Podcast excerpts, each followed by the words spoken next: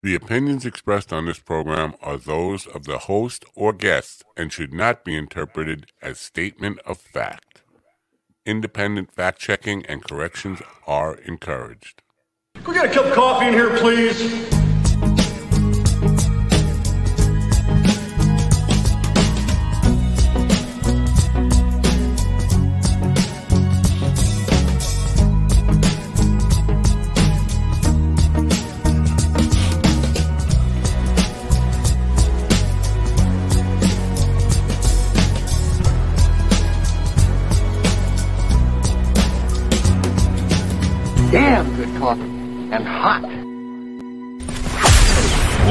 Up, America. You've got a dog that needs walking. That's right, sunshine. Just put on a big pot of strong coffee and get ready to type your little hate mail with your opinions about kumbaya and flat earth insanity. Stand up comedy? You want stand up comedy? Well, we got, well, we've got sit down comedy. It's time for Coffee with the Dog. You make me laugh. Probably not. There's nothing funny. Nothing funny to laugh at.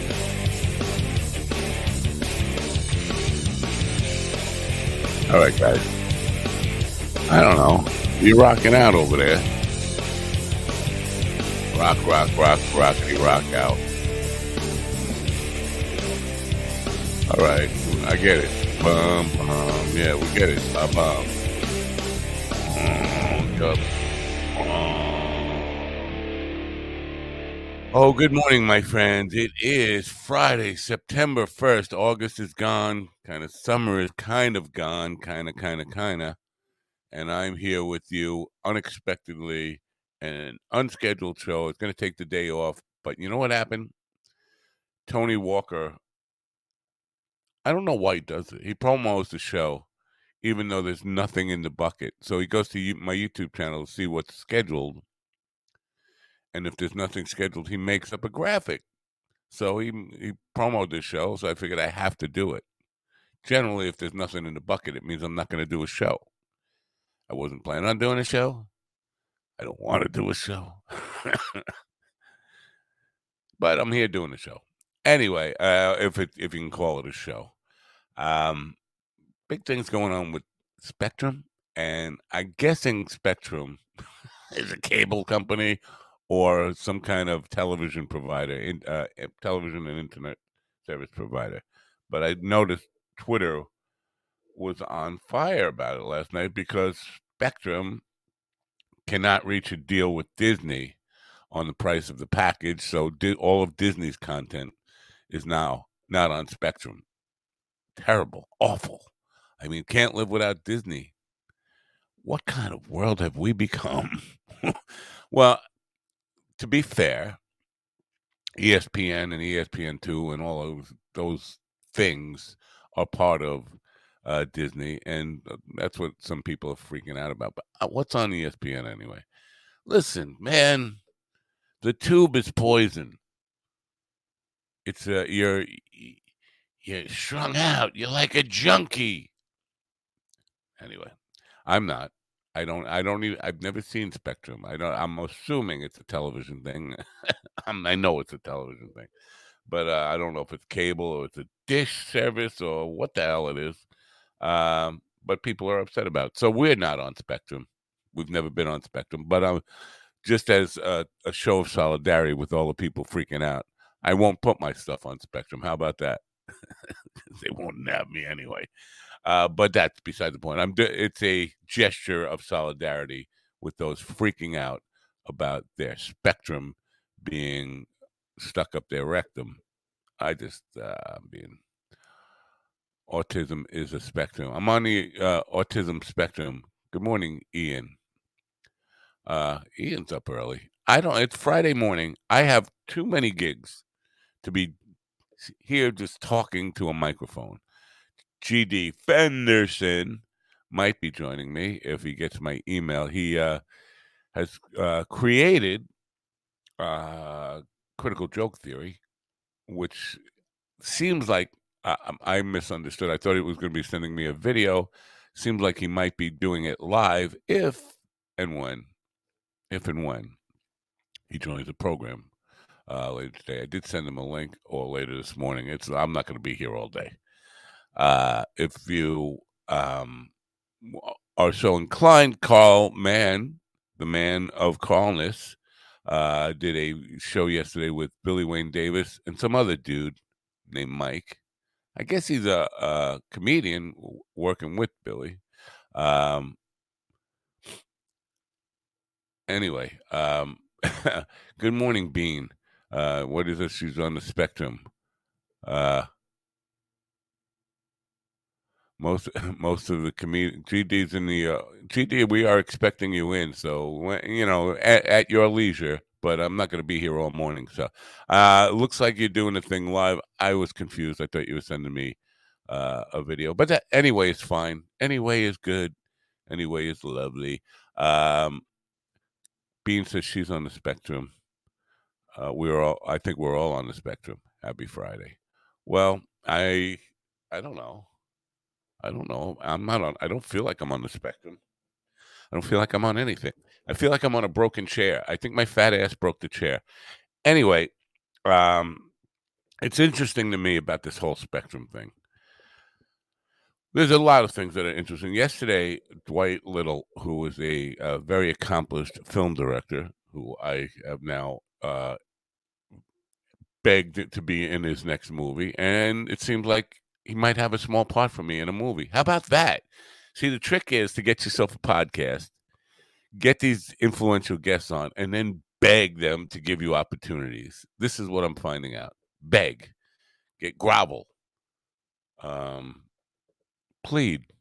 So I'm going to be in a movie. And I, I did mention yesterday I was in the movie Car Wash. Uh, Cheech and Chong, I believe, were were in that movie. I also believe George, George. I know George Carlin was in the movie, and Richard Pryor, and the movie sucked and did nothing. But I'm in that movie. Uh, I they didn't intend to have me in that movie. I kind of, uh, what do you call it? Photobombed myself into the movie. I'm a little slow this morning. I photobombed myself into the movie. I was living across the street from the car wash where they were filming the movie Car Wash. And uh, they were filming it every day there uh, for months. It had to be two months they were out there filming. And every day I would get out of my uh, welfare hotel room that I was living in. It was $27 a week. And I was splitting that. So I was living for on thirteen dollars a week rent in the Hotel Cameo, which was across the street from the Hotel Californian, uh, which was a welfare hotel. Um, and so I, every day I would get out uh, and just walk past the, the, car wash both ways. I walk on both sides of the street, keep crossing the street, going back and forth, walking around all day, hoping to get caught uh, by one of the movie cameras. And eventually, uh, I did because when I the movie came out, I was in a hurry to see to see myself in the in the movie. And there is one second. I should know the time code. There is like not even one second. There's a split second where I am in the movie. I'm definitely in the movie. Uh, because I had a very distinctive look in those days. It was 19, I think 77, 78, something like that. 78, somewhere around that time. Might have even been 76. Uh, but I used to wear this uh, army coat that I got from a guy who, who was a friend of my brother's who came back from uh, Vietnam and then became a total junkie and had to sell everything he had. And I bought this coat from him. Uh, Frank Tamburillo, I think it was his name. And it had the Tamburillo patch on it. But you see me with my classic long black hair and a uh, U.S. Army jacket walking just for a brief second. That's my claim to being in the movies. Now I do have an IMDb, IMDb, Internet Movie Database. Yeah, i IMDb page for my work in Off the Cuff Cooking with Craig uh, Mitchell. He set that up. Uh, but other than that, I really, really just want to be in a movie. Not, uh, not to act, just to say, "See, I'm in a movie." Um, and I did a lot of that in those days, trying to be in movies, trying to be on television, and all that stuff.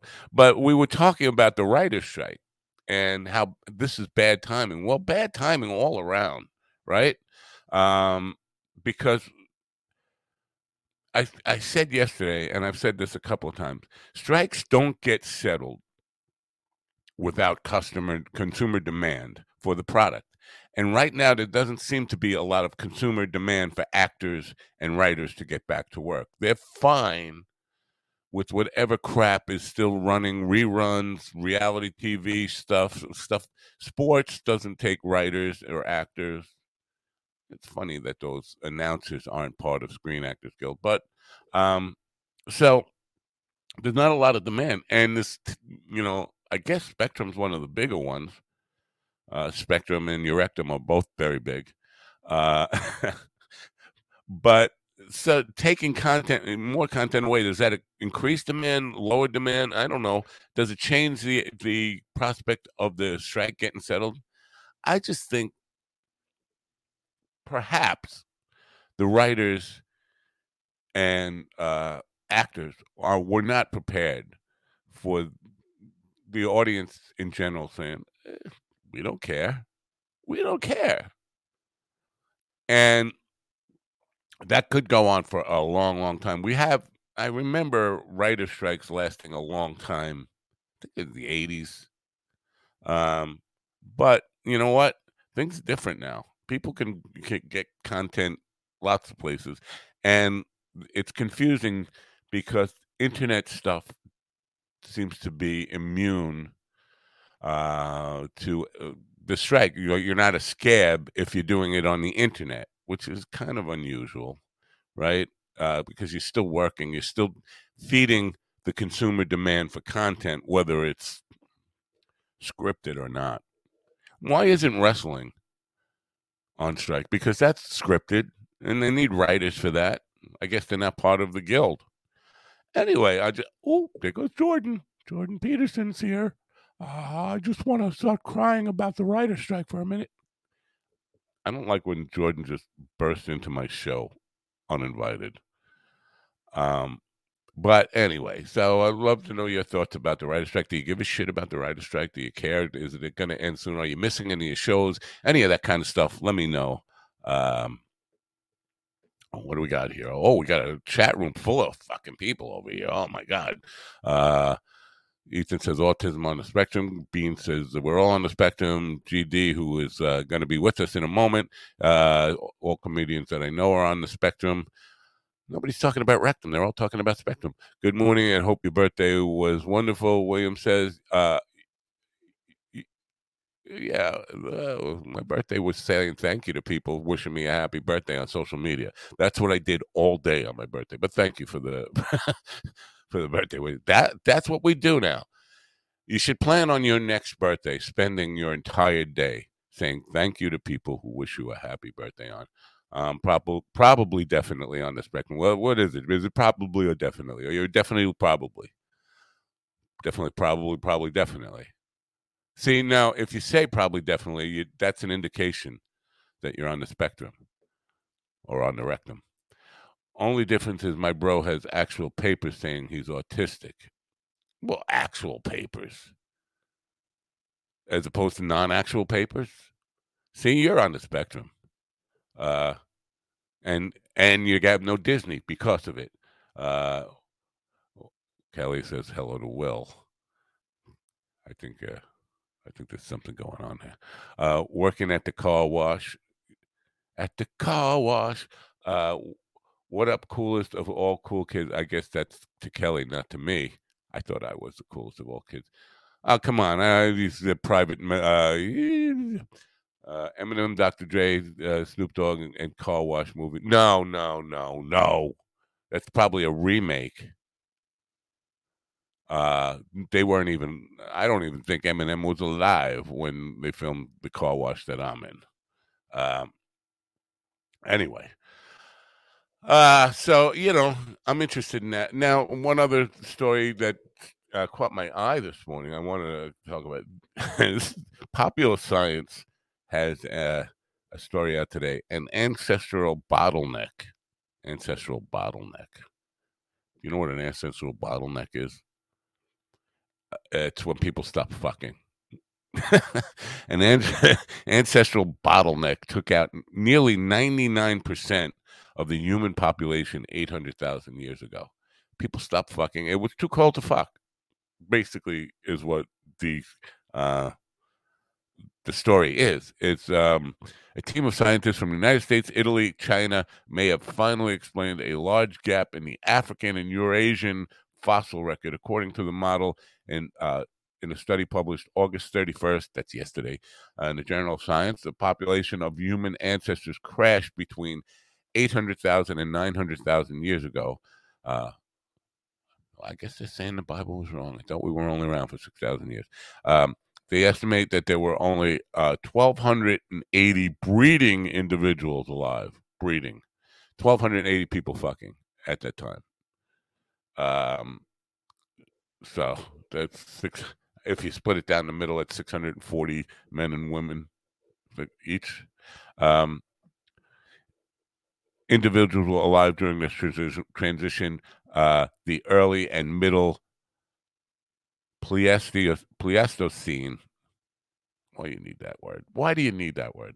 Uh, about 98.7% of the ancestral population was lost at the beginning of this ancestral bottleneck that lasted roughly 117,000 years, according to the study. People went 117,000 years with minimal fucking.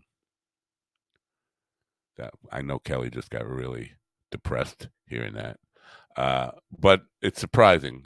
I mean, I don't care how cold it is. You're gonna fuck, right?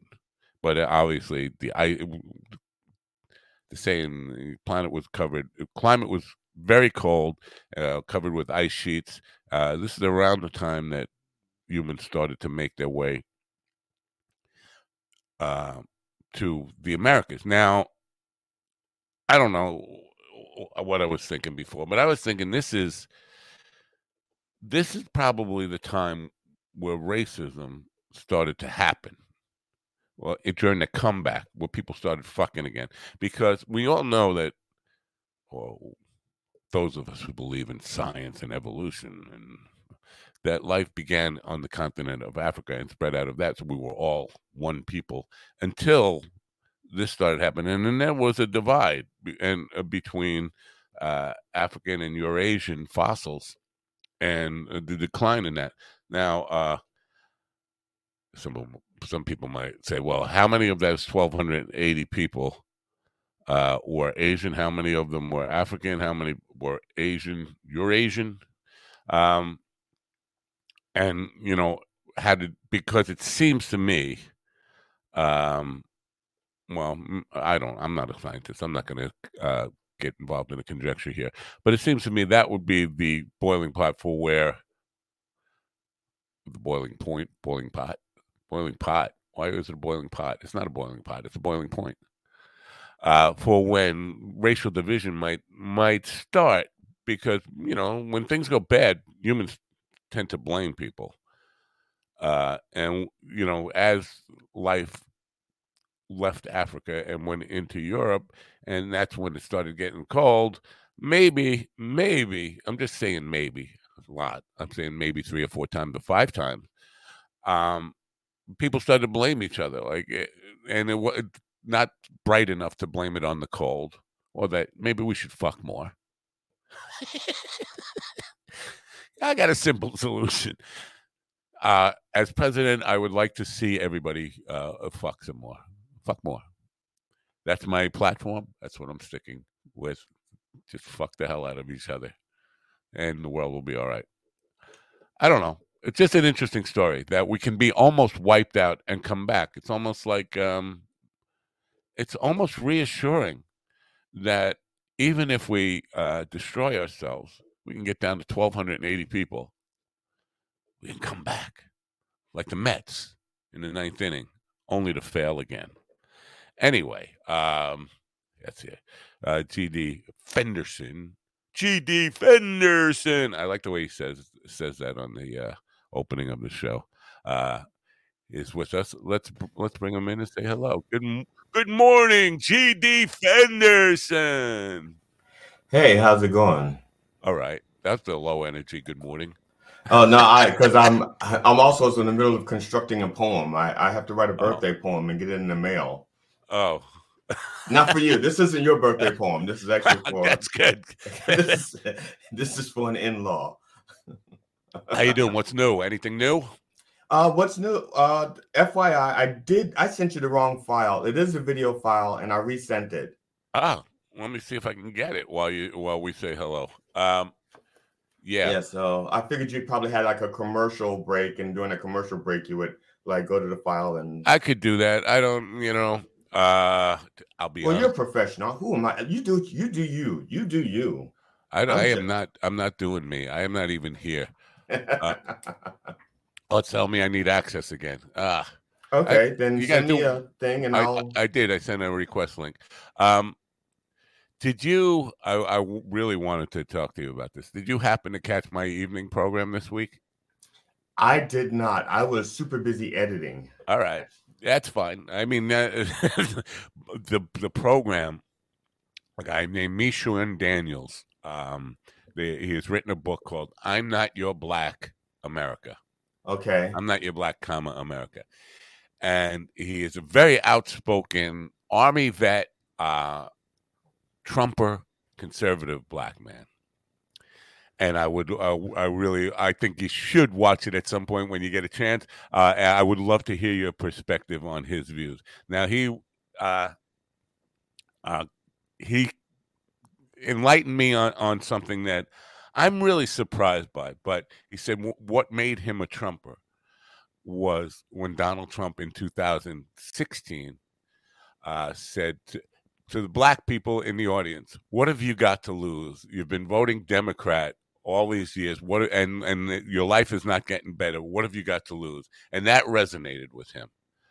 And to me, I didn't hear that as uh, making any sense. What have you got to lose? You have a lot to lose. If things could get, you, if you, we have a a fossil record of what you have to lose. We have a Yes. historical record of what you have to lose. You could go back to being in chains. Uh, I mean, uh, so uh, that's the way I heard it. Like, what have you got to lose? Are you kidding me? You have no no uh, reference of, of our history to say what have you had to lose under a whole administration. I understand how uh, they could feel like you know he could feel like the Democratic Party has failed them or hasn't done enough. But to say what have you got to lose? It can't be any. It, you know, couldn't be worse.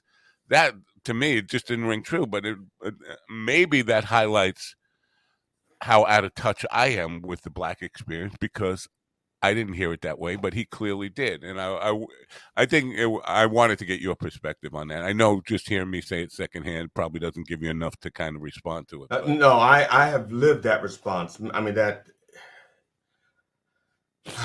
Okay, there are there, and and some of you can forgive my language, but this is the way it was back in the day. Uh, back when there was slavery, there were those blacks who were actually pro-slavery. They were quote the house niggers. Yeah. Okay, there there's no accounting for the abundance of ignorance that's out there. The the people who it's like what's uh, um not Munchausen syndrome, Stockholm syndrome. Yeah. you could just you're taking hostage and you seek refuge in the hostage takers. That's this guy here, or he's so insecure that in order to be special, he joins a club that wouldn't have him as a member. Right, exactly. That and he he pointed that out from the beginning. He said when he was a kid, his mother didn't let him go to black churches, and his neighborhood made him feel like he wasn't a real black man because he wasn't part of the black community. You know, he didn't do things that black people in his his community were doing. And he said he never felt like a black person. I said, you know what? Uh, they they do that to you on purpose. It's kind of like, and I, I brought up the the slaves who were reluctant even after the emancipation to leave they wanted to stay in chains because it felt safer to them. They you don't know what's out there. You know what's here. At least you get you know you're getting whipped but you know uh, you at least you're getting two meals a day maybe one meal a day whatever you were getting. And Yeah. there was no guarantee that you were getting that if you left. Like where Right. i? Got to learn to take care of myself now and i have to build my own shelters and all that stuff. So it was fear that kept them in chains. But I, and i said you know it sounds like that's what, where you are with this you're uh, you know uh and he was talking all about personal responsibility. It's like well how how are you relating it to personal responsibility if you're if you're uh putting all your hopes in donald trump emancipating or or increasing your quality of life? Uh it just didn't make any sense but it was a fascinating conversation. I like the guy. He's a good guy. I just think a little confused. He's from louisville kentucky. Okay. And but it, because in the political world now in, in the punditry people are saying uh black people are supporting donald trump a lot more than they did in the last election and a lot more people are coming to his side. That gd uh not gd i'm sorry uh Mich- michonne's uh uh, michonne daniels who was you know a trumper a black for trump it's just uh, i don't know it, it, for me it, it, it's baff- mind baffling because obviously i've not walked in the skin i don't know but uh, Yeah. for me i would be running from that i don't know Like I said, there's like I said, there's the self load. There's a self loathing. Um, I don't know how old he is. Uh, he's he's almost my age 62 okay that when we were and I, the, the other thing that makes a difference because i'm 63 i'm 63 when we were growing up um, back in those days uh, the, the, the um there were the it, the republicans actually the dixiecrats as well. The, basically conservatives had us divided up into like the uh the good blacks and the bad blacks. And they were trying to turn us against ourselves.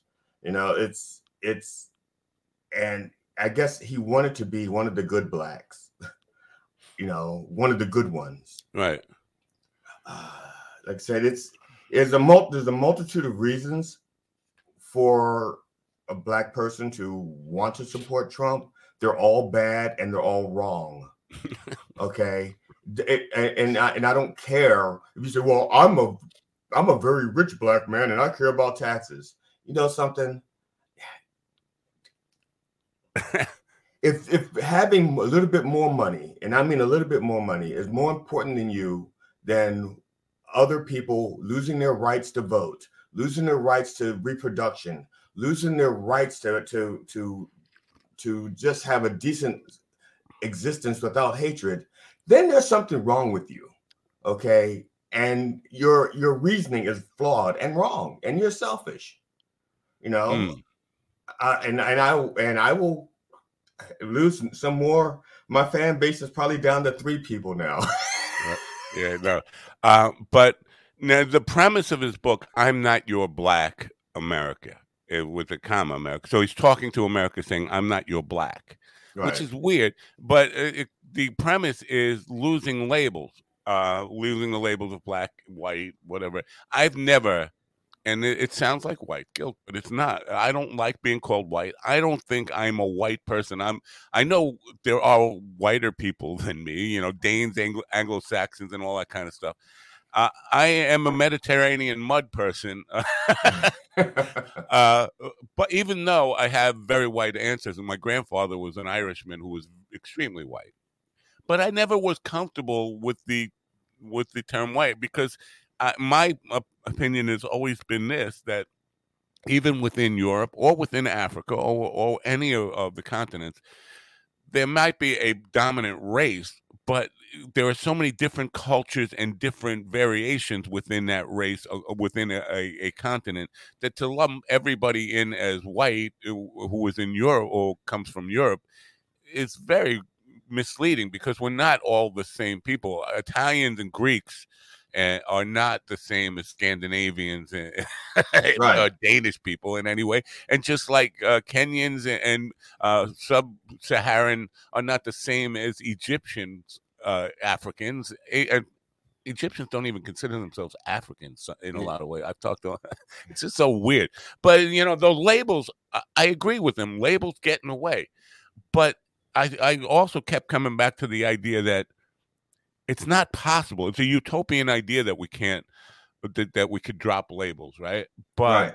if a if if there's an incident, you got to bear witness to something. The first question they're going to ask you is, "What race was the per- guy or, or woman? What what what what they look like? What was their race?" That's the first. When you have to, you're going to come down to either saying black or uh, white or Asian guy or whatever you're going to say. But you, at that point, you just lost that no labels thing. It's gone. I mean, so I don't think you can ever do that. What what is your thought on that? I I really wish that there were no such thing as labels. Just like I wish there was no such thing as unions or doctors or lawyers, because it means there's a reason that we have them. You know, Right. we have lawyers because they're dishonest people. Some of them are lawyers. You know, we have unions because companies will want the cheapest labor and will screw you over the best you can, the best they can. So there's some things I wish did not exist, you know, simply because the sheer need for them means there's something wrong. Same with race. Uh, I I really wish that those labels did not exist, but the reason they're used mainly is for power and economics. You know, that's the main thrust behind it. It's greed, and it's a, just a few few percentage of the people, a small percentage of the population that has this kind of power that keeps us fighting amongst each other ourselves. If most people, if you get them together and just let them talk over a few drinks, you know, regardless of their background, they'll find something in common. And Yeah. even their differences, they'll shout it out, they'll yell it out, and by the end of the night, they'll hug it out. Or they'll at least have some kind of respect, you know, like, whoa, I didn't know, you know, hey, I I didn't know that my cousin was gay. I just thought he was just very friendly with all of his male friends. Yeah. My goodness, but I love my cousin. You know, so it, it, it I'm about to go on a uh Yeah, you know, but he, my I I really would like it if you could at some point watch that episode because he wants to come back, and I think I would like to. I'm not, I'm not like I'm pitching my, my black friend against my other black friend, and they, because you're in different corners. I just want to get both perspectives included in the conversation, uh, and because coming from me, it definitely sounds like well. You don't- you don't know the experience. You can't know the experience. Well, you really don't. Ha- so all of my uh, thoughts and opinions are invalidated by by my skin color, and I'm sure you can appreciate it. Yeah but it, it's still there's also the human experience. It- it's I, I there's a story that i tell once in a while and you know for, if, for all of you people out there if you've heard it forgive me. I don't know how you have heard it because most of you don't even know me but oops sorry. I that's why i closed the door. That's why i had the door closed and the cat opened the door. Excuse me i'm going to close that door again. Okay. talk among yourselves. Yeah, talk among yourselves. Sorry, I. I got some good coffee. By the way, uh, I'm going to be taking a. i Uh, knew she had on the robe so yeah, I'm going to be taking a, a while I have that second there, taking a short break from uh, Koa Coffee um, sponsoring the program and testing out Mind Dog Coffee uh, next week. Uh, we have our own product, and we're going to just test it out and see how it does. Uh, I I love Koa Coffee. Still loyal to the brand. I think it's the best coffee in the world, but uh, we need to stop paying the bills a little more, Obi. so we're going to test that out. Anyway, you're back. We'll oh yeah, I want to close that door again because, like I said, my cat opened it. I guess she wanted to be part of the show, and but uh, uh, the the story is I was headlining, and I tell a lot of I tell stories. For the most part, I'm a storyteller. And when I was done at the end of the show, I was talking to people in the audience, and one lady said to me, uh, a woman of whiteness and drunkenness, has Yeah. said to me, um, I'm not sure that you represent the true Black experience. now, my, my wife, who is another woman of whiteness, uh, walked up to her. And the thing is, we've been together. My wife and I have been together for quite some time. So I, she has as much black in her as I have white in me, uh, because of you know she has a little bit more black in her, about six and a half inches. But the thing is, we, our cultures have meshed a little, and so my wife says to walks up to the woman, "Excuse me." Just, you, my husband doesn't represent the true black experience. I said, "Whoa, whoa, honey." I said, "I, I hate to see this white on white crime. You let you stay over there. let me let me deal with her because the woman's obviously drunk. I was raised by a drunk. I speak fluent drunk. You know, so I went and I dealt with that the woman because she thought that my black experience wasn't the true black experience, which begs to differ. What does she think the true black experience is? Right. Yeah. And I never, and I, first of all, I never say that my black experience is the true black experience. My black experience is my experience. I just happen to be have it in a brown skin. I yeah, I think if I don't know what the numbers are, but there's probably uh, say say there are uh, 60 million black people in America, and I don't know. That's probably uh, wrong, but I would think you would get 60 million different black experiences. uh, actually, it's um you would get 54 million 522. I did the math last night in preparation for this. Uh, well, you didn't do the math on the 15 or 16 inches because I that suggests that you're folding it in half. Uh, and it hurts. It hurts. it, yes, I have your piece loaded up. Let you let's let's check out critical joke theory. Are we ready? You think it's a good time? Sure, sure. Tran- transitioning into critical joke theory. Come on, open up. Oh, it's slow. Oh, whoops! It looks like the video file doesn't have a video track. That's not right. No, it's not right because I was looking at it. No, it, it, it's Firefox is sucking. Hold on, I, I think I can. I think I can fix this, ladies and gentlemen. I have to do a little. We'll keep talking while I, am fixing this. I'm going to use the the other computer to get it. It's a Firefox thing. I know it is. Oh, okay. Because uh, I've happened to use Firefox on this computer for some because I don't know. Uh, Chrome was making me drop frames or get freeze up the other day. Every everything just sucks in my life. well, not everything. You're still good looking. I I am. I'm really incredibly good looking. I I'm getting ready for a uh, weekend from hell, and that it, I get really uh, flustered when that when that happens. It's just like it's too much for me to think about.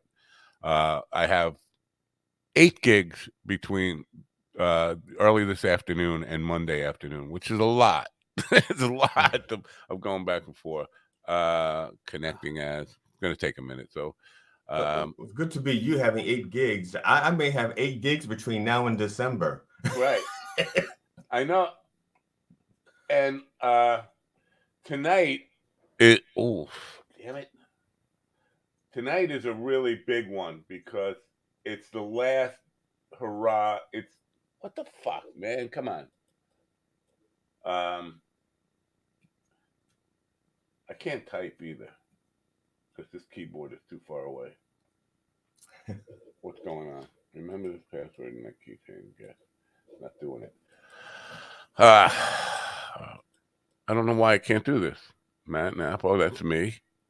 That's me. Oh, I know why. Right? Fuck me. Fuck me. Yeah, I'm gonna. All right, we'll keep talking. I will. I will get this. Okay, the coffee that you're, the coffee that you're about to sell, is that um the thing like um there's like a coffee company and they'll put your name on the bag and your and they give you so many pennies off Bas- of- basically yes but uh, they, they do allow you to kind of pick your strains and brands and where you get the product from and all that kind of stuff okay so I, I do have some control over it. It is Hawaiian coffee. Uh, so you're not growing it in your yard in New York? No. Because no. I'm gonna tell you guys, if you've never had New York grown coffee, I don't Ooh, even. Boy. I don't even know if they do that. Do we have? Uh, oh, isn't that what Peet's Coffee is? I'm not just that's not, I'm just teasing. That's like Peet's Coffee is like paint thinner. I'm sorry for those of you. It's very strong coffee. It's very strong.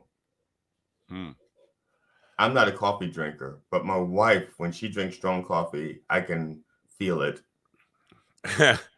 in the air tonight. What do you uh, do? You drink anything to wake up in the morning? Tea? Anything? I just wake up like Wow. this. Wow. It that's I have a mixed marriage. I wake up like this, and my wife needs coffee. She's a she's not a morning person. Wow. Yeah, I I need coffee. I can't. I'm generally don't talk to me until I get my coffee in me, and my wife insists on talking to me before I got my coffee, and it's just like it doesn't work. It, and I'm rude, and I end up being rude, and I don't want to be rude. Connect as. Here we go. I'm not Matt Nappo on this machine. That's right. I'm somebody else. Who am I? Um, Do you need to send a new permission then if you're not Matt Nappo? Yeah, something like that. Yes. Um, so anyway, um, yeah. So the, the gig tonight, ugh, the gig tonight is the last hurrah of summer, and it's in an amphitheater on the beach, and it's kind of a big deal. Fuck me.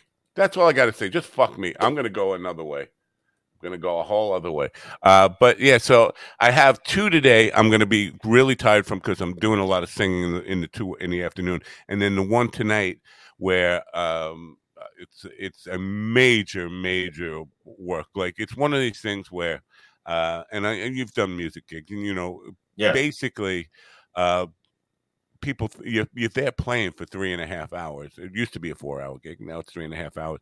But the gig itself is really a 14 hour gig with all the setup, breakdown, moving. Oh yeah. Yeah. Even with roadies and stuff, it still it complicates things. So uh, I'm going to be exhausted, and then I got to get up tomorrow early tomorrow and get right back at it, gigging again and double gigs tomorrow, and it's just crazy. It's I I can't say no. I'm like a, a nymphomaniac when it comes to uh gig. When somebody offer me a gig, you offer me a gig, even if I if uh, my calendar is completely booked up, I say yes and then say, how am I going to make it work? Instead of just saying, I you know, I'm kind of booked up. It's it's it's I, there's no way I can do this. I say yes and then figure out how I can do it, even though it's impossible. So that's where I am, and I'm going to be come Monday. I'm not doing the show Monday. I am not. No, no way doing the show Monday. We'll just record this and replay this on Monday. You can't. you can't. All right. Yeah, just Huh? record this, replay this on Monday because it'll be fresh enough. The people who missed it can just see that. It's over by where it was on the. Oh my god! all right, uh, I'm I'm getting your file again. I'm doing this all over again.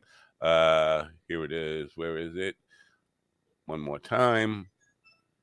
Just sort of do it. All right, this is going to take a, a minute for me to download it again over to this computer. I don't know why I'm having download anyway. It says I can't uh, scan it for viruses. You didn't put a virus in there to, to ruin my life, did you? Me? Oh no! Oh gosh, no. First of all, I'm not smart enough to do that, and and second of all, not. I, I'd hate to ruin any kind of. I don't have that many friends and relationships in my life. I'd hate to ruin one over something as something as hateful as a virus. I think the people who create viruses really should be second and third in line to the death penalty. There you go. Uh, I think we've got it now. Hold on, let me just make sure I got the whole thing before I do this. Now, um, Where you seven are- minutes, 28 seconds long. you are in uh, Pennsylvania, right? Now, Uh, uh, Westminster, Maryland. oh, Maryland. I thought you were in Pennsylvania. You do a lot of gigs in Pennsylvania or something. Yes, I do. a- I do. a- Yeah, I do. Do I do a lot of shows in PNPA? So in Maryland, where you are, is the uh, dominant cable company uh, Spectrum? No, the Xfinity has bought up almost everything that has a wire in the ground. Xfinity and Verizon, they've been they've been duking it out for years now. Wow. Uh, here we go. Xfinity used to be Comcast. critical joke theory. Let's see if we can get it to. We got it.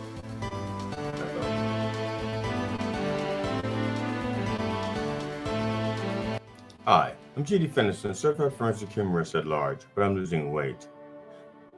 Welcome to Critical Joke Theory, episode 20. Now with new joke technology. Let us begin with the recent rash of disasters that have hit our country. Paris Hilton offers aid in Maui after vacationing with family amid deadly fires. The time to suck the oxygen out of the room is before the fire spreads. California and Mexico experienced massive flooding, mudslides, and loss of power due to Hillary making landfall. Trump was heard to have said, You should have let me lock her up. Hurricane Idalia hit the west coast of Florida. The damage that it causes will qualify it for a position in Governor DeSantis' cabinet. Hundreds of thousands of Floridians are without power. Now they know how women, minorities, and Democrats feel. I wish that I didn't have to say this, but whenever there is a disaster, there will be people trying to take advantage of people who only want to help other people. Please be careful to whom you give your money and report all scams to the proper authorities. The Trump federal election interference trial date is set for March 4th, 2024. The trial of the leader of the insurrection is set for Courageous Follower Day. Hmm, for real. Trump sought to have his trial date pushed to April of 2026. Judge Chutkan will not say this, so I will. Vote rigger, please. There are six co conspirators that remain unindicted at this time. Co conspirator number one, identified as Rudy Giuliani, who has gone from being called America's mayor to an American nightmare. Co conspirator number two, identified as John Eastman. Trump called Eastman a constitutional genius. He helped Trump shit on the country. So, yeah, he was. Co conspirator number three, identified as Sidney Powell. Trump said that she's more like a co conspirator two and a half, not his type. Co conspirator number four, identified as Jeffrey Clark. Jeffrey Clark used to manage oil spills and other disasters. Now he's creating disasters. Co conspirator number five. There is some debate as to the correct pronunciation of his name. He was born in Wisconsin. He's a cheese bro. Co-conspirator number six is theorized to be Boris Epshteyn. It makes sense that there would be at least one Russian involved in a plot that looks like a nesting doll. One lie inside of another lie, inside of another lie, inside of another lie. All of the co conspirators were attorneys, Seeing how they all passed the bar, it is obvious that the bar needs to be raised. In the Florida indictment, it appears that employee number four is going to cooperate. Employee number four has been identified as Yuscil Taveras. The name Yoxil means freedom lover. Of course, he's going to cooperate. Jim Jordan opens a probe into Fani Willis's investigation. He's trying to go through her briefs. He's confused. Wrestlers wear briefs. Willis, where's your ass down? Russian officials affirm that DNA proves that Wagner CEO Prigozhin was among the 10 dead people in the jet crash. Also on the plane was the woman who accidentally ate Putin's yogurt it had his name on it. A woman who thought that Putin looked fat in his suit, and three squeegee kids. Nobody likes squeegee kids. The unofficial cause of the plane crash is hammer and sickle cell disease. Senator Mitch McConnell, shown here moving really fast or moving really slow, froze momentarily during a press conference this happens during his Windows 98 updates. Clarence Thomas, seen here doing his Rochester impersonation, uh, Mr. Benny, cut that out, has filed disclosure forms listing gifts that he has received from Harlan Crow. Thomas previously did not disclose the gifts because he thought that they were trades. The Nebraska women's volleyball team drew a record breaking 92,003 fans to their game. 90,000 of the attendees were incels that were there for the Kleenex and sock giveaway. A gunman killed three black people in Jacksonville. It was determined to be racially motivated. I do not expect everyone to get along and love each other, but the killing is not necessary. However, if you are a racist and you feel that killing black people is the answer, call me. I've been to all of the meetings. I can give you a list. We know which black people we deem unnecessary. Win win. You can start with the black Trump supporters. Georgia Governor Brian Kemp dismisses the GOP calls for a special session to impeach Fani Willis, which leads me to say, What? You talking about Willis? A judge rules that Rudy Giuliani is liable for defaming two Georgia election workers. Giuliani retorted, Defaming? I made them famous. Nobody knew who they were before I lied about them. I'm GD Fenderson, certified forensic humorist, now with new joke technology. Thank you for watching Critical Joke Theory, episode 20. Be safe out there and don't feed the crazies. All right. Oh, all right. Wow, that was pretty good, man. Uh, you know, I was thinking even before you uh, did the what you talk talking about Willis thing. Why hasn't that been used already? I mean, people are slacking comedically. Uh, if they nobody ha- we've known about Fani Willis for quite a while, and nobody has come up with the hey, what you talking about, Willis? I mean, come on, that's a no brainer. That should be like the comedy 101. Come on, get in there. You're the first. To, congratulations for being the first to actually use the line comedically. Well, well, the funny thing is, there are lines that I have, and I ask comedians about this a lot. Well, experienced comedians, not the the low level ones, but the ones that have been doing it longer than me. It's like, are there lines that you have like in waiting that you know will be like really great, but it has to have a good setup. You right. can't just you can throw a line out there, and you watch a lot of young comedians like say, I got this really great punchline, and they contort as much as they can so they can get to this punchline. And it's a good punchline, but their setup is lacking or tortured. Right. And so you have this, you know, it's usually an archaic and an iconic phrase that you just say, "Oh, if only so and so would die, I have this great line to use there. you know, I can't wait. I can't wait. You know what I'm saying? I can't wait for Keith Richards to die because I have this one line that would be no. You'd really be doing my act a solid if you just fucking die already. yes, yes. That's beautiful but I think you disqualified yourself from uh, being part of that next show with me, Sean Daniels, with that uh, that list of. Uh, uh, you said Trump. Start. Let's start with the uh, Black Trump supporters. So, oh, yeah. oh, oh! I have a I have a short one minute video on TikTok that's even a little bit more graphic, a little bit, but it's a little bit funnier because there's a live audience there. Uh, it's it's if it's hashtag um Jacksonville killing on TikTok and it's, it's also on my YouTube channel under uh, my. Let me see, I have a playlist, and the playlist is called "Documenting My Funny." Again, it's called uh, Jacksonville Killing. It's like um, a minute, thirteen seconds. It's just an excerpt of like a twenty-minute set. Wow. Um, what what do um.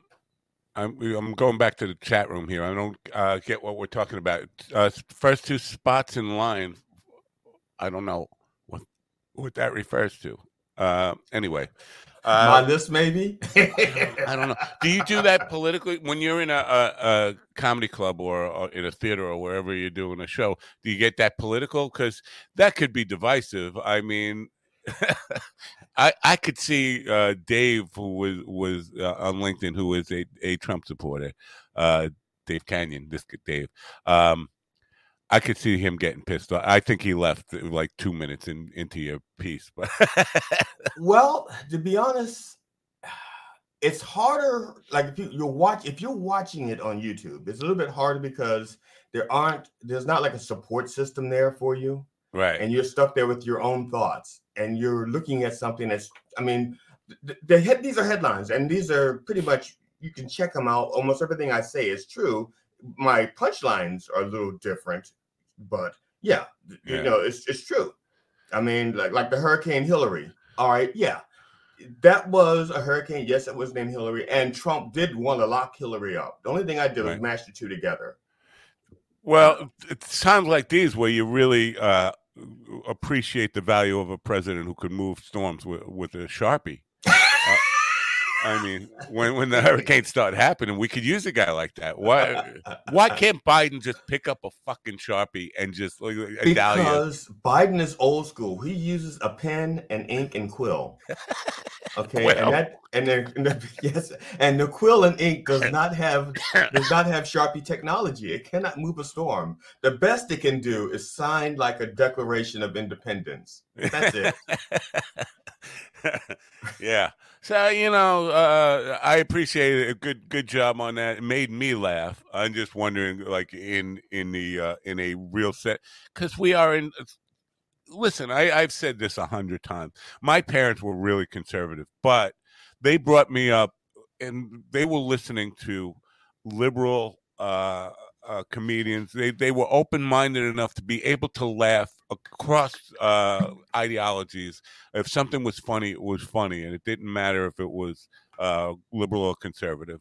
Right. Uh, I think we've lost that to a, a big degree, and where so I could see people who are on the other side of the fence not laughing at that at all, and actually getting angry at it. Well, actually, the, like I said, the the excerpt of the Jacksonville killing that just well, the it's a twenty minute set. It was a a mixture of people in the audience because when I when I did the thing, I did the, the thing about Hurricane Hillary, and I did the thing about and Trump says you should have let me lock her up, and the, one woman yells out, "Was he wrong?"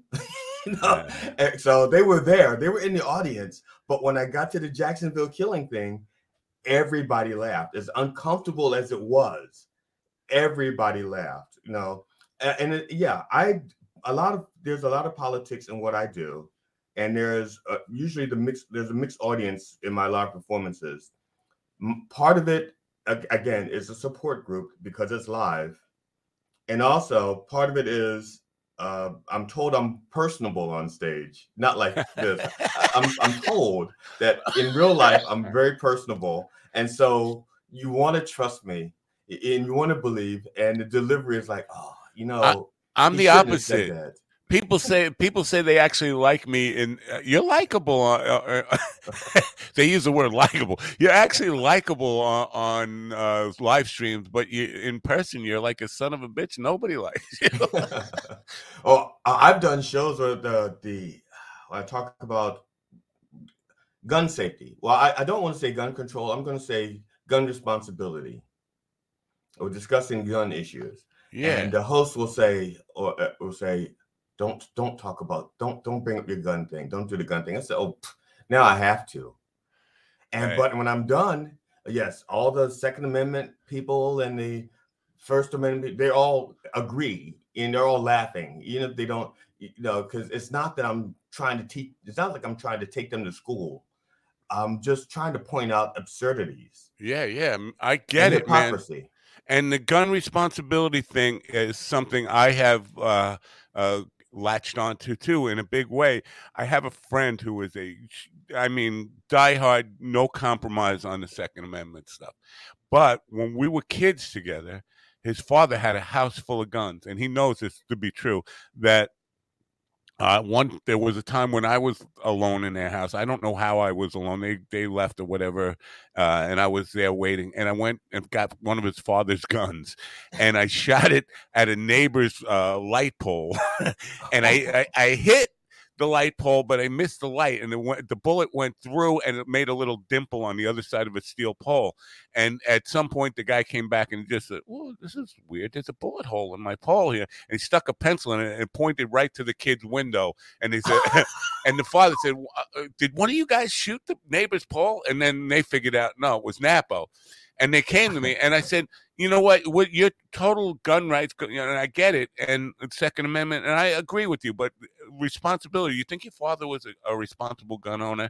Oh yeah, of course he was. I said, then how did uh, nine-year-old me get a hold of his gun and be able to shoot the label? And he started laughing, and then he started thinking, yeah, that was irresponsible. And so there's a lot of that, like yeah, you have a right to own a gun, but you can't leave it around for a kid with, you know, uh, mental problems to get a hold of a gun or take it to school or any of that kind of stuff. A kid, Respons- an adult. Yeah, an adult, anybody.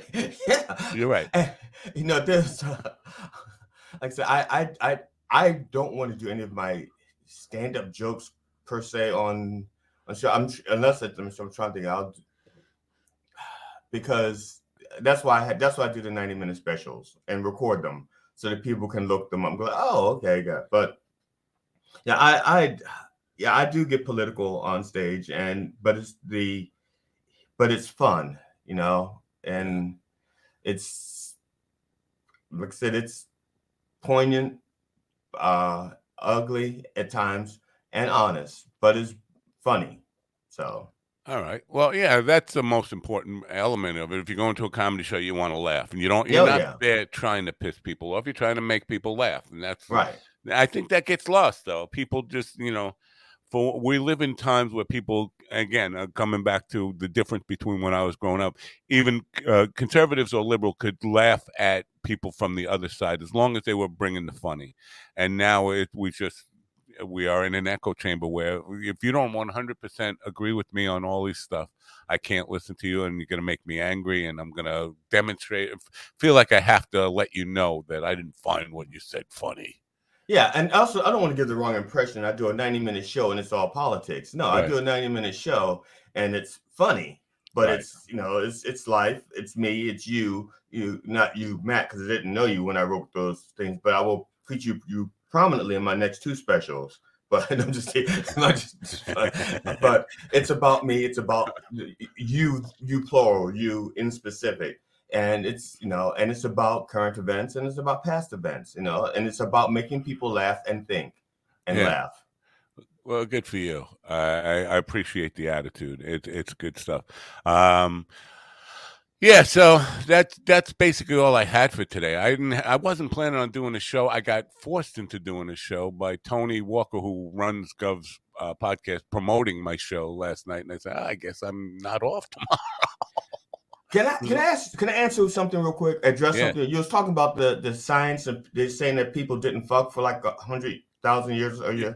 Yeah. I I disagree with that theory. My theory, and and hear me out that people we are like um we don't all come from the same species you know like, like in evolution evolutionarily speaking you know there are different hominids. Right. And and my theory is that just like when you try like you breed a horse and a zebra you know sometimes you breed two species that are close enough that they can have sex but their offspring doesn't always reproduce. Right. So it's possible that as hominids and cross species hominids, we were reprodu- we were fucking. Too many people but, fucking Neanderthals.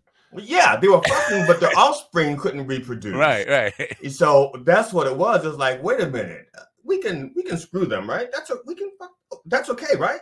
And it oh. took 117,000 years for that to clear out of the system. People go back to fucking human, human on human fucking. Right, because the ones that can't reproduce die out eventually, and the ones that can reproduce keep reproducing. Interesting. That's my theory. Of course, I, I didn't come up with that until you mentioned your theory. What you were saying. Well, I, no, I, don't really, I don't really have a theory. Uh, but my theory I mean, was the that, story. Yeah. That's where where racism probably came in because uh, human human uh, condition uh, it, it's built into us that we look for a scapegoat we look for somebody to blame and when uh, people start dying off and races are starting to mix at that time it's easy just to say well it's that guy it's uh, it's them they look different it must be their fault it can't be our fault yeah. uh, and and when it gets down to 1280 uh, breeding people in on the entire planet that that's pretty low i mean um, so I could see people starting to blame each other, and I think that's probably the roots of racism or division among people who look different. yeah, Uh, I mean, yeah, it's always. I mean, people that look different. There's always been, as, as far as I can tell, there. You know a little um, reprehends, a little. I don't want to say fear, but a little reprehension when it comes to different. But but real racism that started with real power, and Yeah. and fights over real resources and control over resources. That's when the real racism comes. It's like, oh no, we're entitled. You know, they're trying to take our resources and our power, and we want cheap labor. We need somebody to we we need to be able to justify mistreating people. You know, that's you know, and that's as old as you know, predates the Bible. Right. We've gotten to the point now with that uh we want cheap labor and we want to be able to mistreat people and, and all that stuff. Uh, I mean, because we in Staten Island, New York, there was an abandoned school. The mayor was giving migrant workers uh, that abandoned school as shelter rather than keep them on the streets. And Staten Island is out there protesting, evict them all, evict them all. Like these these pe- once you get rid of these people, you realize you're going to be complaining about the price of of uh, produce and all that stuff because these are the people who are supplying you with uh, affordable uh, produce and vegetables and all that kind of stuff. And, and then you're going to be complaining about where do all these fucking homeless people come from because you're evicting them from the school. Where do you think they're going to go? Where, Right.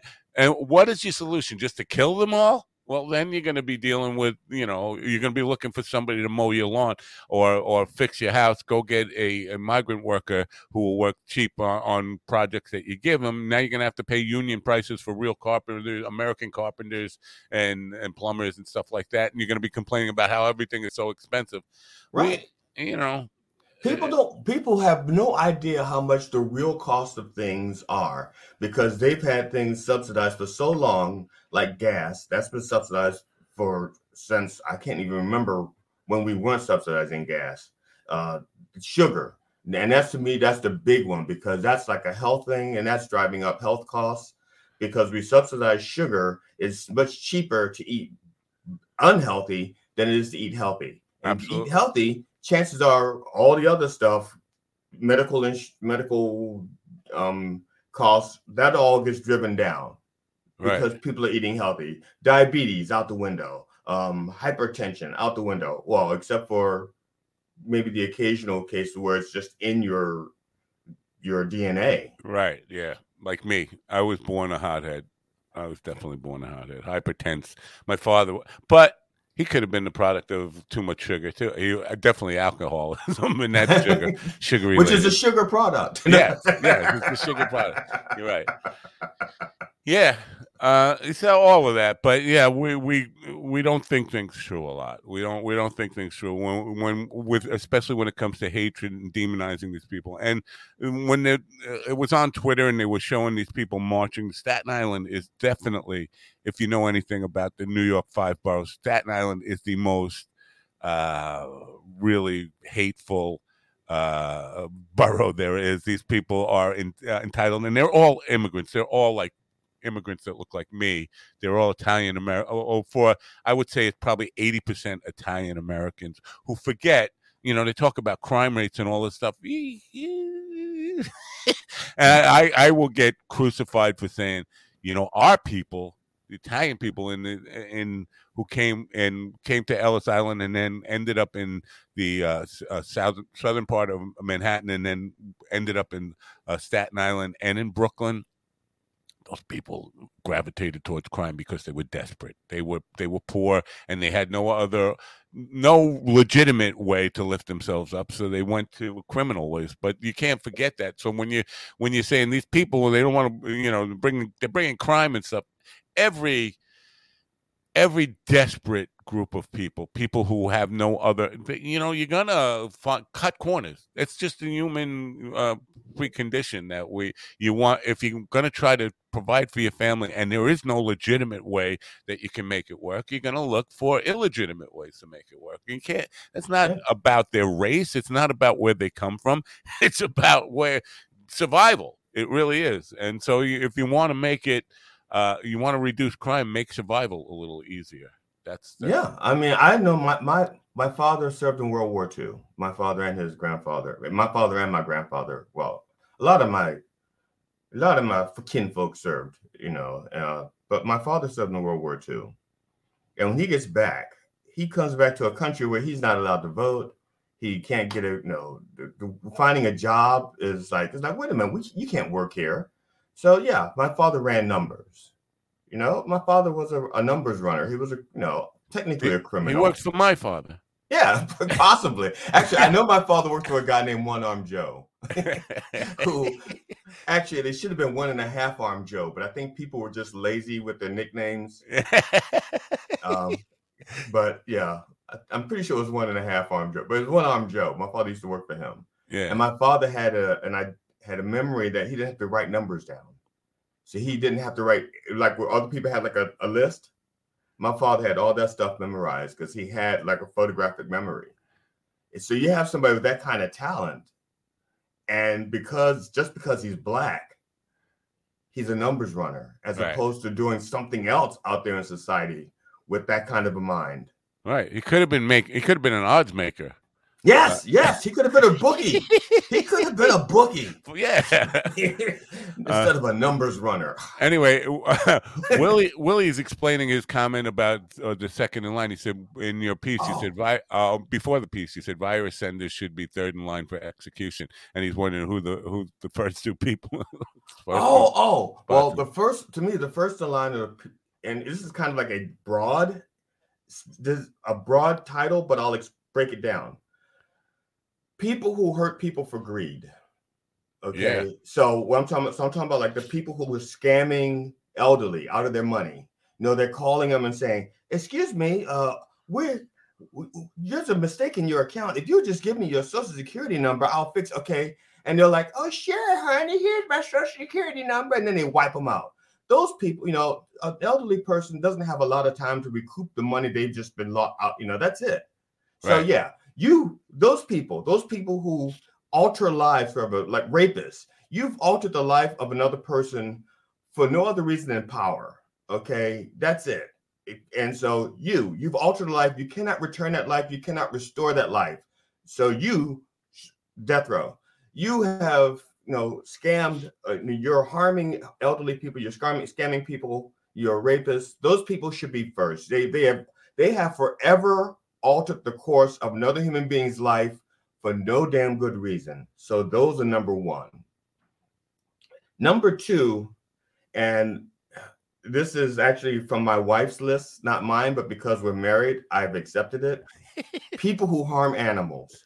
okay, yeah, yeah. okay, people who harm animals, especially people who raise animals to harm animals. Oh, okay you know, and and you know, like the and I'm going to say Michael Vick, even though he's not here to defend himself, but yeah. just as an example because he was like known, you know. But people who you know raise animals just so they could torture them, yeah, that's number two. So the virus people are number three, and All your right. list may vary. I mean, my I'm not king yet, and and once you make me king, if you vote for me and make me king, I can make my list you know permanent. But right now, it's just a suggestion.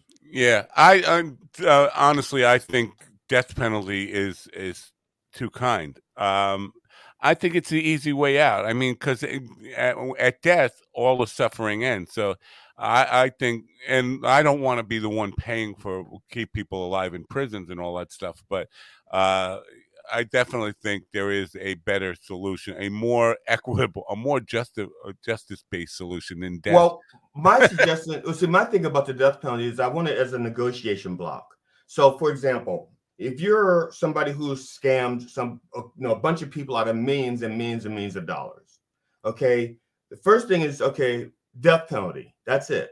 Now, if you want to get off of death row, you have to start re- restoring that money to those people, making their lives right. So if you can get, uh, let's say, if you can make half of their lives right, if you can restore half of the money to all those people you just ripped off, you get off of death row, but you get, you know, life plus 20 or something. Okay. Yeah. Like then you go like, now if you can restore 90%, you can get like, you know, 10 years. Now, if you restore 100%, if you restore every penny that you have, you know, ripped off from people and you get back every single penny and you made them all whole, you're still going to do some time, two or three years, but the next person who thinks about ripping somebody off is going to say, Whoa, I remember so and so.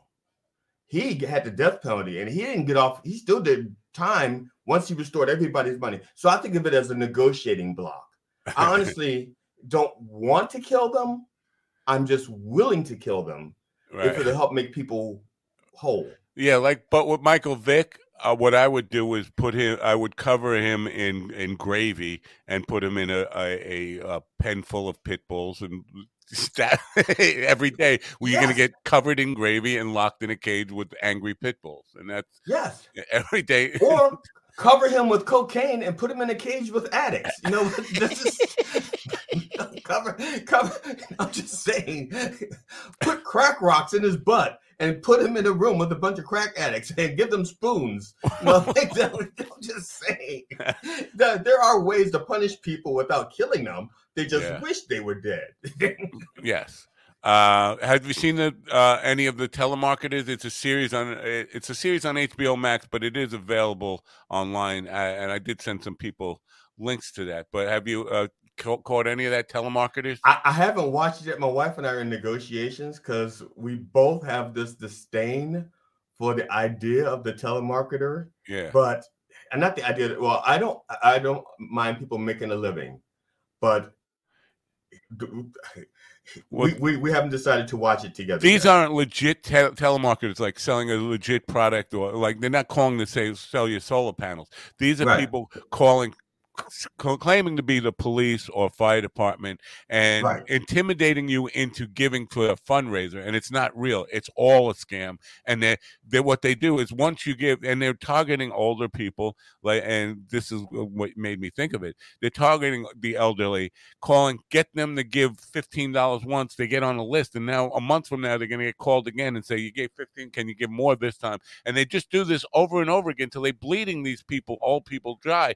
There was one lady who was saying she went into like forty thousand dollars debt. She kept taking out loans to give to this foundation, and it, it's it it's been going on for. 40 years or, or more. Uh, I've gotten those calls where the guy comes on, like, this is Sergeant blah, blah, blah from the, and it's like really intimidating. And when you say no, they get really nasty with you and like, yes, uh, yes, yeah. like I've, I've had those calls, and sometimes when they get really annoying, uh, I will I will play the race card. I was I was saying, excuse me, I I'm a 60 year old black man, Are you gonna threaten me over the phone? I said, Yeah. wait till I'm driving down the street to threaten me. now uh, uh, you say play play the race card, and you you kind of reminded me of something. I was trying to explain to somebody your parody on Paint It Black, and I like I couldn't remember the line. What's the line? I see a red car and the driver looks black. oh, what? I see a red car, and I think the driver. I think the black. driver's black. Okay. Yeah, yeah. It's, it's a it's a police officer singing the song. Yeah, I couldn't make it work. Uh, I was like, I'm missing a word here because I'm missing meter here because I can't. Yeah, yeah. I think It- it- check it out. Just uh, it's on like I said, it's on YouTube. Um, on my YouTube page, it's on um under song parodies on my playlist. You know, I I have a I have a website. If it's okay, www.sogdfunny.com, and you go on the menu, and there's like a thing that says vi- YouTube videos. Once you click on that, there's like 12 categories of playlists because I'm a very prolific person and I try to make things easy. So I have a group called Song Parodies. Go into Song Parodies, and you'll find Paint It Black. I that is my favorite parody that I do. It's my, one of my favorites. My, my other favorite is um, "What in the World," which is a song parody of "We Are the World," but it's sung by January 6th um, indicted, indicted or arrested people. So like the the Swami, the the shaman. Uh, that's like uh, yes, but it's called "What in the World." What in the world do we believe in? Yeah. It's that. That's my second. Well, so they're all my babies. They're all my children. Good one. Now I had a um, Wednesday uh, lady who was doing a lot of song parody uh, stuff at Sticks and Stones on Saturday night. Uh, Diane Forrest. She's 89 years old, doing two shows, two two hour shows, stand up. And I I said to her like, I'm going to be performing tomorrow, today, I'm going to be performing for people at a, a nursing home, and every, almost every one of them will be younger than her. There might be a few that are just uh, her age, but most of them will be younger than her, uh, uh, 75 to 89, somewhere in that range. And none of them will be able to stand up for more than a minute without help. She's going to stand up for two hours. Good for her. I mean, that's incredible to be able to still be doing it at 89 years old. And when she was on, there was no hint of her not being completely vibrant, young. Yeah. you know, her mind is as sharp as more sharp than mine. You know. I, I I hope I hope well first of all I hope that I'm not doing comedy in my 80s and 90s. I'm hoping that I'm just um like running like just being recognized in the neighborhood for being a comedian. Very funny, Right. you know. yeah. That would be good enough for me. It's like, hey, that's GD Fenderson. And then I'll go, who? That would be good enough for me. I don't want to be, I don't want to be still performing at that age. I just want people to go like, I love your your third DVD, your fourth DVD, your fifth DVD. I I that would be great for me. I don't I don't. I don't have any expectation of being alive, even into my seventies. I really don't. Not that I. I'm not feeling. I mean, I have some health issues, not not big time, uh, but I just. My father died at 54. Every male in my on that side of the family, and my father was one of 17 children, 14 boys. Uh, uh, among the children, they all died at 54 years old. My grandfather on that side died at 54 years old. My brother and I both thought we had uh, your number and 54 is your number so i've passed that by 10 years now which is a surprise i'm living on borrowed time but i don't i can't imagine me being 89 i just can't but i could never But nobody imagined that you would reach 64 either. No, I mean, the I- I- odds, I, mean, the bookies that in Vegas, Vegas had you kicking the bucket at 26. I'm just Yeah. saying. yes Vegas didn't even Vegas didn't even have you making it to 27 like Hendrix and the other 27ers. Yeah, No. all all my friends who expected me to be the we talked about this on your show. My friends all expected me to be the first one to go. Now they're all dead, and I'm still here. Uh, It's that's accident, coincidence, whatever, whatever, however, destiny. I don't know what that is, but the lifestyle I have led does not uh, not actually work towards uh, living a long life. I know I've done, you know, back when I was uh, using drugs a lot uh, in my teens and stuff, it was different. It was no, it wasn't heroin. It was there was no fentanyl. There was no crystal meth. I mean, nobody had crystal meth. It was invented, but nobody did that. It was pills. It was stealing grandma's uh, Tuinals and, and Benadryl, Benadryls and stuff like that. Uh, but lots, No, lots of pill abuse. Uh, but still, I mean, I I could have died on alcohol poisoning at least three times. I know I, at one point I should have been hospitalized, but they didn't want to take me to a hospital. But I was in three a coma for three days on alcohol uh, poisoning. That shit does not lend to you know in your later years. You you will start to feel the residual damage from it. So And you're not even you're not even including the the, the opportunities to die just from stupidity. You didn't even include those. yeah, yeah, yeah, yeah, yeah.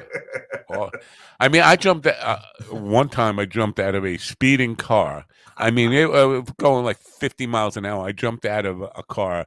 Uh, I was on LSD at the time, but I just jumped, uh, prompted to just jump out of a car, moving down the highway. Like, what's what the hell was that all about?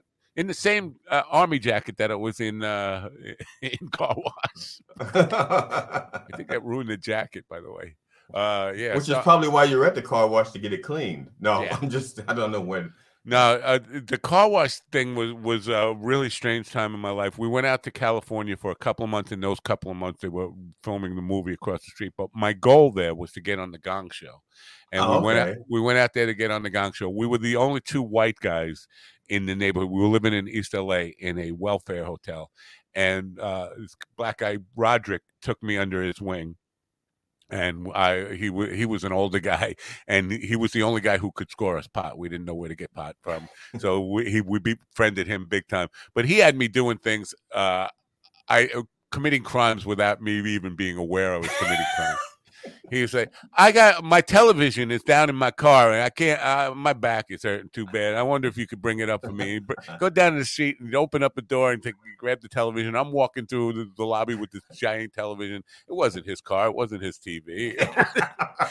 you know, things like that. And I was doing that all the time until I finally figured out Ro- Roderick is kind of just using me. But they used to call us Simon and Garfunkel." we are only two white guys, and I'd be carrying a guitar around. We're we're going to get on the Gong Show, and uh, we were online for the Gong Show, and an earthquake came. We were about to go in for the audition, and the earthquake came, and they it canceled the shooting for the or auditions and shooting for that day. So that it was all a wasted trip, and then back to Florida. I'm sure that being in a black neighborhood, they didn't call you Simon and Garfunkel. They called you Simon and Garfunkel. Uh, maybe. I'm sure that's what Hey, Maybe. Funkel. yeah, yeah.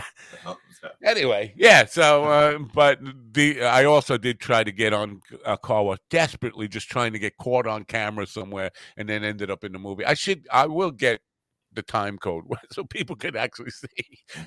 I don't know, but uh, I'm chances are now I'm probably going to be in a real movie uh, because I begged my way in yesterday, so that's cool. Well, I'm trying to get into um Chong, Tommy Chong's next movie. I, I'm I'm take. I'm not gonna. I'm not saying trying. I, he told me that when they shoot it, you know, if I if I make it to the set, he'll put me in a scene. Oh, it's Yeah. uh, James Balsamo is directing that. My, I think uh, Yeah. he's he's a friend, and the, uh, he's been on the program. Tommy will uh, be with me a week from today. Right. I think Cheech was going to be with him. I think I think so. I think I'll have Cheech and Chong on for the first time together. That will be interesting. Yeah, we'll see. I mean, I'm not promising that, but that's what uh, what I'm under the impression that uh, that's going to happen. Uh, Tommy will definitely be here. Cheech is a, a difficult one, but we were Well, talking. Tom, Tommy said that Cheech will do. Cheech wants to do almost anything. He just needs to be talked into it. He says no to everything at first. Right. Yes. So that's my impression. Not that Tommy and I are best friends or anything. It's just that I had an opportunity to interview him. You know. Yeah. That's what he said. Yeah. Uh, and uh, so James, though, who was the director of that movie, is, is a friend, and I think anybody can get in one of his movies. I mean, he's he's a guy who says yes to just about everything. James' Yeah. thing is he likes titties and beer and horror and blood and gore. Uh, that's what he what he likes. And Tom, Tommy's been in a couple of his movies, but Well, I think that at my age, um, pretty soon I will have titties. Pretty soon. and as far as blood goes, just wait for the next stool sample. We'll see. So, we'll- Yes. So give him my number. Give him my number. No, I will could probably definitely- give him tits and blood. I didn't even think about that because I. But James's thing, his movies don't go to theaters; they go directly to Walmart, where where he, and he does well with them. But he basically uses Walmart as his distributorship for ev- all his movies. You know, I don't shop at Walmart, but I'm sure I could go get it offline or something. Yeah. Yeah. so give him my number and, and I will make the trip to LA because I haven't done a show in California yet. So it'll be I'll I'll I will no, I, I'm sorry, I can't say that on the air. My wife will make sure I get out to California somehow. Uh, you know, well, I'm, I'm sure the cat, my cat has like two good kidneys right now. We can, we can sell one. I'm impressed. I'm totally impressed that you actually stopped yourself from not saying something on the air because I am incapable of doing that. People always say, "Are you sure you want to say it? it's too late now?" I, Oh no, I have uh I'm I am worried that my filter will not last much longer because I, I watched my my mom, my mom who God bless her, she was the most liberal person that I well that I knew. And she was also the first person I watched grow old. If you did if that makes sense. You Yeah, know, my yeah. mother was in her 20s when I was born, and she, you know, so 20s is young and vibrant and she was in her 80s when she died. So she was the first person I watched grow old and die. And she was so liberal and progressive when we were growing up. And by the time she was in her 80s, she started to, her filter started to slip. And she would just say things like, Lord have mercy. He says he's black, but you don't like macaroni and cheese. I'm like, I'm like, what the? And that's a direct quote from my mother. That's not me making something up for comedic purposes. No, that is a direct quote. No, uh, this is uh, something that happens a lot. All my really, really conservative white friends were hippies in the 60s, and now they are the, the opposite. They are everything they used to, they hate everything they used to be. Uh, the John Lennon idolizers, the those people who, who sang Imagine and, and all that kind of stuff, hate that uh, progressive or liberal or any of whatever you t- kind of label you want to put on that. They hate it. They become their grandfathers. it's just weird. Uh, age will do that to you. It's not necessarily you can as a young person you can be as progressive as you want, but I guarantee at the older you get, more of you know Archie Bunker will work its way into your bloodstream. And, my my my theory is that you get to choose what kind of an old person you want to be um, by what memories you hold on to, what memories you let go of. There's know? a song in there somewhere, dude. that that yeah. that's poetic. It's poetic, but it's not so poetic that it, it makes you want to kind of uh, stick a dildo up your ass. you know but but but, yeah. but if you do stick one up there, make sure it's toxic free. yes, yes. Non-toxic dildos from enticeme.com. That's what you but yeah, it, let's it, sell some product if we can. I don't know if you're gonna be pissed at me if I end up using that, but I that's a no. I've already got it. I've already got it recorded on one of my DVDs. Okay. So, and, and I don't, and I'm not one of those people that's like, oh, you stole my material. No, it's like it's an homage. It's an homage. Yeah, and you make I, it yours anyway. I do a lot of homaging. I've never uh, stolen a joke in my life, but have no, I homaged a few? Yes. Yeah, I, I don't. Re- I don't. And musically, I don't steal things either. I, I mean, I borrow ideas and kind of do make them mine, but uh, there is a danger. Like uh, the uh, Black Eyed Peas song, uh, I've been accused of stealing that song, even though my song that sounds like that came out way before theirs did. I have a song that says. Um, uh, tonight's gonna no, that's their song. Tonight's gonna be a good night.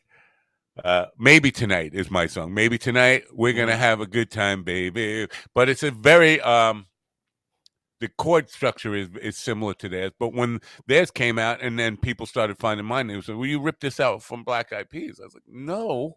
Uh, if you look at the copyright dates and the published date, mine came out like three or four years before theirs. And I'm not saying they stole from me. I'm right. just saying it's just you know kind of uh coincidental uh, you know you, are on a premise and that kind of stuff and things and in pop music really we're stuck with very limited progressions usually anyway. i was about to say that's that's i was about to ask you that because there's i have a um a book about chord progression somewhere in here written written by um, a guy named bruce castile who was my guitar instructor back in the 70s and he wrote a list of common chord progressions used in popular music yeah. not a book, but just like one chapter because it was teaching me, it was teaching jazz improvisation. And so there was all these chord progressions used in popular music. And when I used to play in a band, I wrote lyrics first. I wrote poems, and then I took the poems and turned them into songs. And then I would look for music, and I would go and I said, okay, I need a chord progression. And I would go through the list of chord progressions and go like, uh, no, that's not good. I like that. Okay. And then I was okay. Now I so I would take the chord progression, and it would go so far to say and use this for the bridge. You know, so you got these chord progressions. So then, and then it's just a matter of the rhythm, right? You know, and most people when they're writing songs, their chord progression, their rhythm is like chunka chunka chunka chunka chunka chunka. You know, it's the same. Yeah, yeah. Because and I so when I said so what I do, and uh, I can do the I can tell people this now because I don't I probably won't record another CD, musical CD again. I have one song left in me, but I'm not good enough mechanically to perform it yet. But what I do is, I, when I record the guitar parts, in my case, um, whenever I record the rhythm parts, either piano or the guitar, the chords, um, I, you know, it's always chunka, chunka, chunka, chunka, chunka. And then I will write a second chord, uh, chord um, rhythm to go with that. And then I will record a third, but I will delete the first one, the original one that went chunka chunka chunka yeah. chunka chunka chunka, and I'll replace that with something else so that that that rhythm is there. But now the chord progression looks nothing like I'm not progression, but the chord rhythm looks nothing like it because now I've got a third generation chord, you know, a second and second and third generation chord um rhythm. Right. But Cool. that's how I do it, and that's Yeah. why most of my stuff does not sound does not sound like um. It's like, okay, that could pass for music.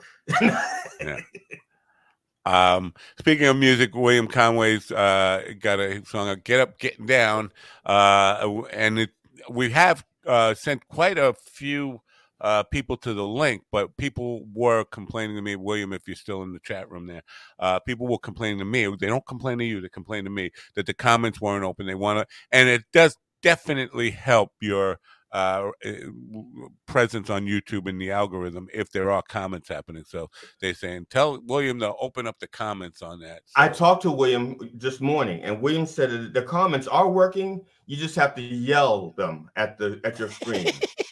just yell them at the screen, and he'll get them. So those of you who are trying to type them in, no, it's kind of like Star Trek. It's like computer. Tell William, nice chord progression, love your lyrics. So kind of like my grandmother watching the news, yeah. yelling So I at the did talk to William. I did talk to William, and he had fixed it a while ago. So Oh, uh, yeah. So the, the, your audience, they just missed it. That's all. I, I'm surprised you know William. Uh, oh uh, yeah, yeah. We your friend of his? Yes, good. Oh yeah, Oh, cool. yeah. Anyway, What's uh, his name again? William what? Conway. Co- yeah, yeah. Conway, Tim Conway. Conway's brother, right? Tim Conway. Yeah, Yeah. Oh yeah, yeah. yeah, yeah. He's back. uh, uh, Kellyanne Conway's. Oh yeah, yeah. Of the um, of the Colombian Conways. Yes. Uh, anyway, I guess that's a show for today, man. I don't know. I wasn't planning on doing a show. Uh, I had some laughs. I'm glad I did the show. I'm glad to see you. Good to see you here. Uh, I definitely, if you can, at some point, yeah, no pressure here, but uh, check out that Me Short Daniels. Uh, what I'm not- episode number is it? It's not a coffee with the dog. It's an evening show, so it's just called uh, "I'm Not Your Black America" uh, with me, Sean Daniels. It's a meet the author thing on on Wednesday nights.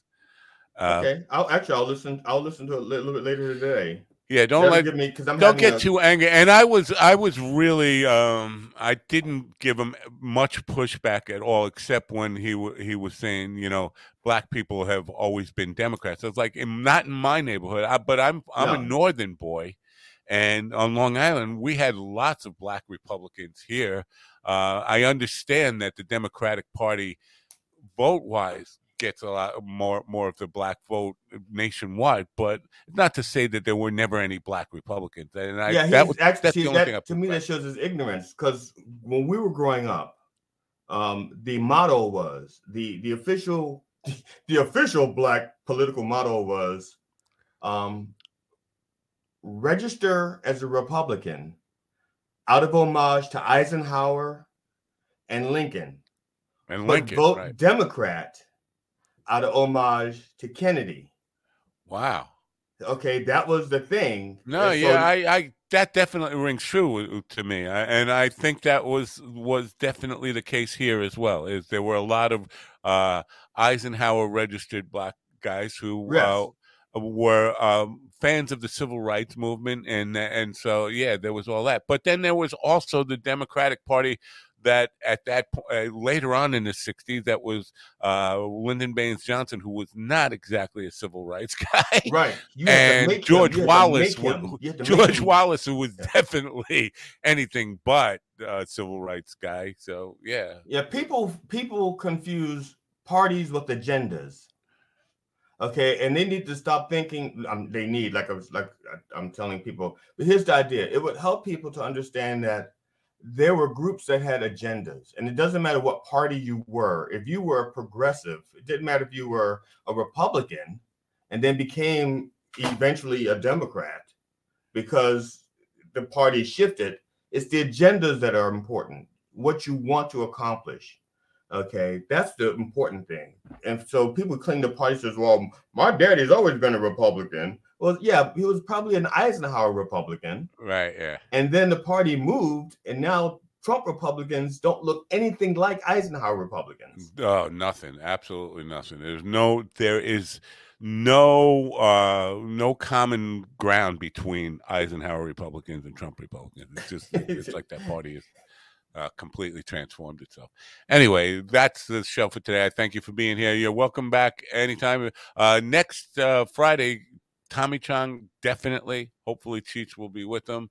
I don't know if you're planning on making this uh, critical joke thing a. a, a if you would like it weekly or bi-weekly, let me know how often you want it. And... Yeah, I mean, as as often as you want to do it. That's that's what I tell people. Uh, you know, people have been making their own schedules up. So okay, cool usually I do it like every other week, and that's only because I have like other shows that that's I. That's fine. That's yeah, fine. so that's cool.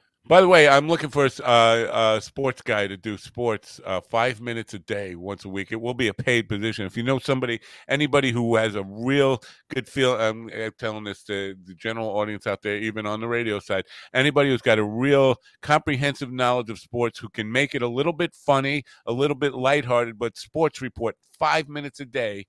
I don't know what the pay is going to be yet, but it's negotiable, and I, I definitely want to add that to the program uh, and maybe some other kind of short positions like that where people are actually doing, uh, you know, prepared daily reports, knowledgeable uh, reports, and then we'll uh, figure out what it's worth.